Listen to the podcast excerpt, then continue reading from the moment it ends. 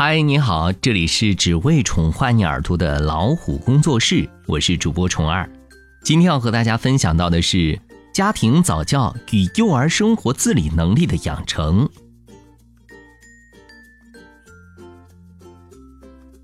家长在家庭早教期间没给孩子培养出好的生活自理能力，原因有二：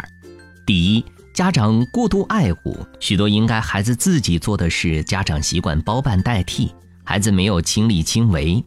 现在家中基本上只有一个孩子，这个孩子变成了全家唯一和中心。许多家长认为有些事儿不必让他们自己动手，所以这样的孩子在家里一切需要自己动手的事儿，几乎全由大人代替做，阻碍了孩子在各个方面的发展，与同龄人会产生明显的差距。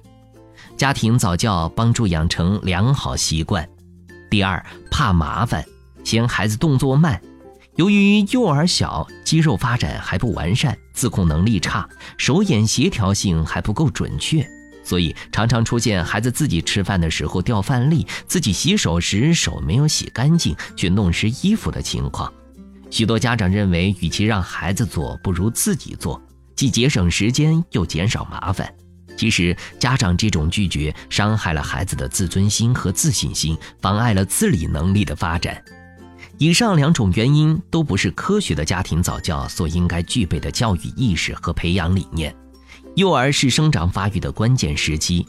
可我们认为家庭早教不是孩子学数学唐诗这种教育，没到这个时候，这个年龄阶段，其中非常重要的就是要抓住关键期。通过培养幼儿在学习、参与、训练的过程中做一些力所能及的事情，促进他们的自理能力的培养，进而培养出更加有益于幼儿成长的素质。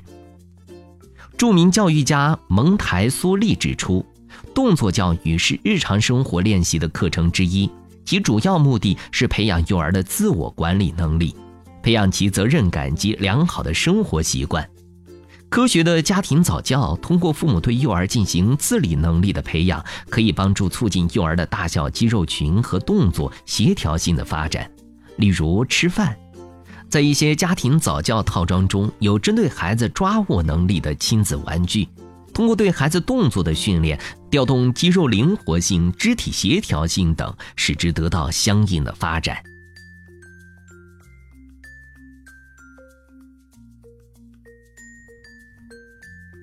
好了，今天的分享就到这里。欢迎订阅微信公众号“老虎小助手”，进入右下角会员中心，收听本专辑完整音频，获取超过一万个中英文有声资源。下期节目再会。